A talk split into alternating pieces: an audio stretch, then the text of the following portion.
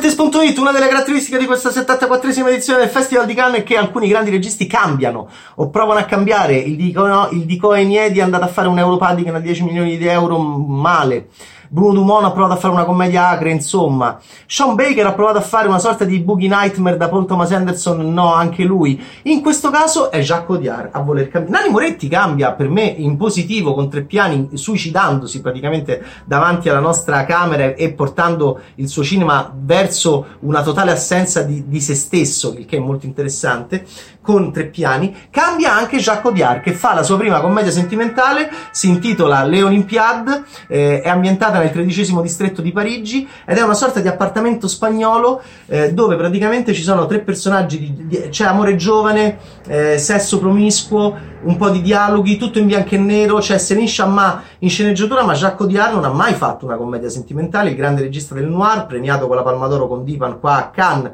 premiato con Il Profeta qua a Cannes, i fratelli Sisters là a Venezia, e bellissimo western sulla gentilezza e sulla fratellanza possibile maschile utopica come un po' anche First Cow, beh insomma Jacques Audiard con le Olympiades eh, arriva a fare la sua prima commedia sentimentale perché racconta la storia di Nora, Camille ed Emilie. Emilie è una cinesina che lavora in un call center, Camille è un dottorando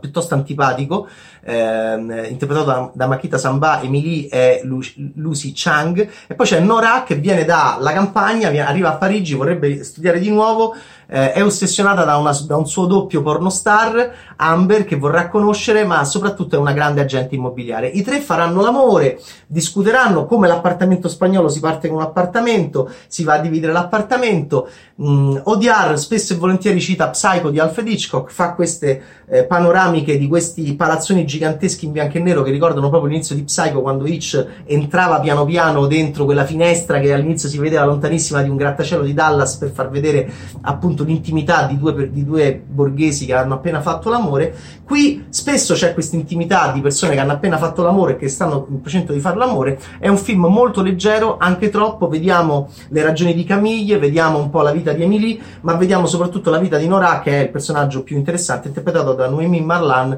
ritratto della giovane in fiamme. Ritratta molto spesso Noémie Marlan in questo film eh, in nudi anche integrali, facendo vedere il suo corpo, devo dire, molto molto molto bello. Eh, che dire, mm, sono contento per Jacques Audiard perché in un momento in cui vuole cambiare, il film non è niente di eccezionale, non passerà alla storia, le commedie sentimentali bisogna ovviamente saperle fare, lui si approccia a questo e si vede che è un po', diciamo, eh, goffo nel, mh, an- soprattutto anche nell'utilizzo di questo bianco e nero che